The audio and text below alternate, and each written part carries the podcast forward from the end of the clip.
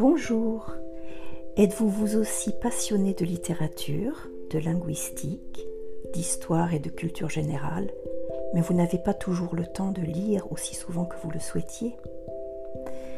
Je vous invite donc chaleureusement à écouter mes podcasts de livres audio, littérature française et francophone, romans essentiellement pour l'instant.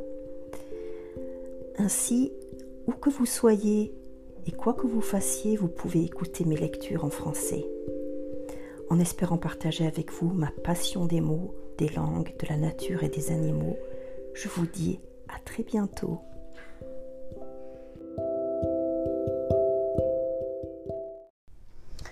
Éric Orsena, La grammaire est une chanson douce, chapitre 2. La tempête a commencé comme toutes les tempêtes. Soudain l'horizon bouge, les tables oscillent et les verres, heurtés les uns contre les, autres, tintent. Le commandant, pour fêter l'arrivée prochaine en Amérique, avait organisé dans le plus grand salon du paquebot un championnat international de Scrabble. Vous savez, le Scrabble est un jeu étrange, plutôt crispant. Avec des lettres en plastique, on forme des mots rares.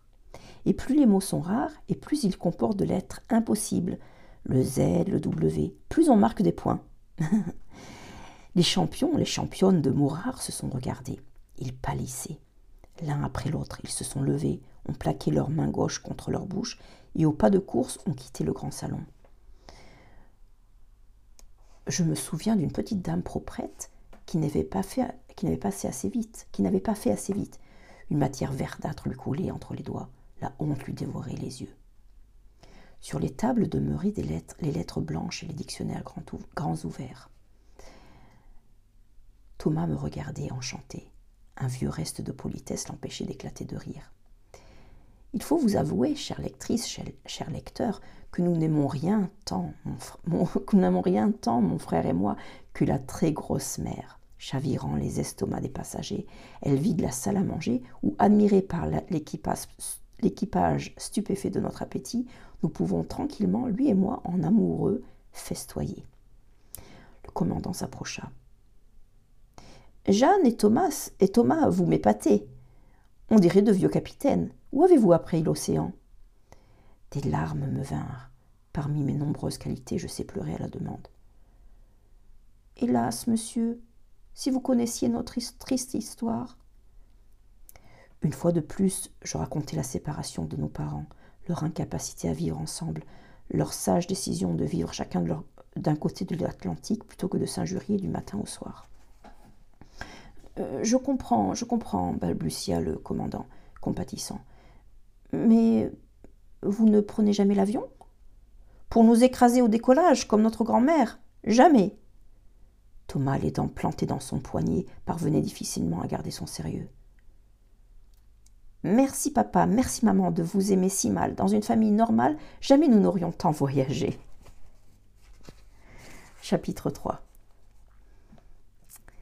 Cette fois, notre chère tempête ne riait pas. Au lieu d'agiter l'océan comme d'habitude, comme une maman touille l'eau du bain pour amuser son bébé, une vraie colère l'avait prise, qui montait d'heure en heure.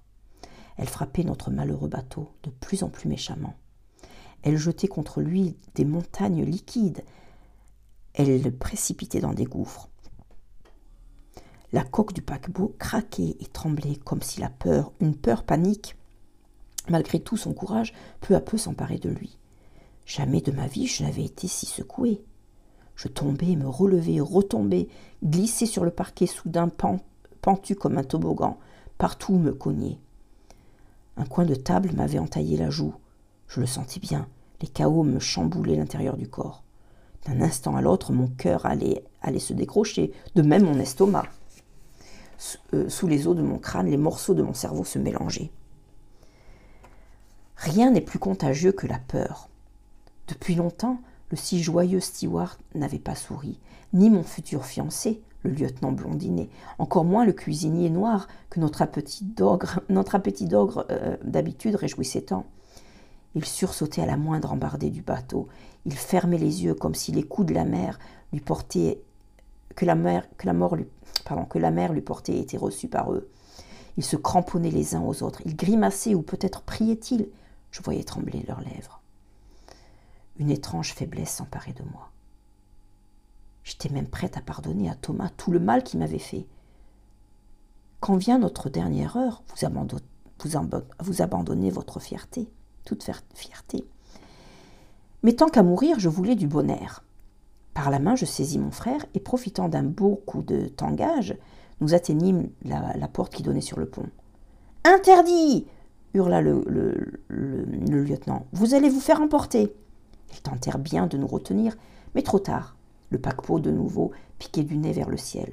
Pauvre équipage, c'est la deuxième, dernière vision que je garde de lui. Un trio qui crie et gigote, plaqué contre une paroi blanche. Dehors, impossible de respirer. Le vent soufflait trop fort. J'étouffais. Comme un coup de poing, il écrasait mes narines. Je croyais avoir trouvé la méthode dans les rafales. Je tournais la tête. Mais le vent avait compris ma misérable manœuvre. Il s'engouffrait en moi par les tympans. Je sentais sous mes cheveux comme un grand nettoyage. Tout ce que je savais, le vent me l'arrachait. Ça ressortissait, ça ressortait par l'autre oreille. Mes leçons d'histoire, les dates que j'avais eu tant de mal à apprendre, les verbes irréguliers anglais, Bientôt je serai tout à fait creuse et vide. Thomas, comme moi, tentait de se protéger, les yeux affolés et les deux mains plaquées sur ses oreilles. Un long coup de sirène retentit. L'ordre de gagner au plus vite un canot de sauvetage.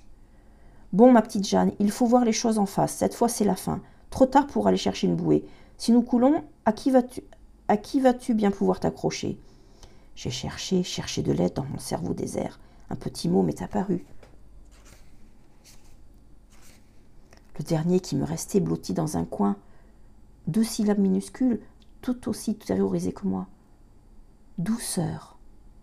Douceur comme le sourire timide de papa quand il se décidait enfin à me parler comme à une grande, douceur comme la caresse de maman sur mon front pour m'aider à m'endormir, douceur comme la voix de Thomas quand il me racontait dans le noir qu'il aimait une fille de seconde, douceur, doux et sœur, les deux petits sons qui, qui toujours m'avaient redonné confiance et envie de vivre mille ans ou plus.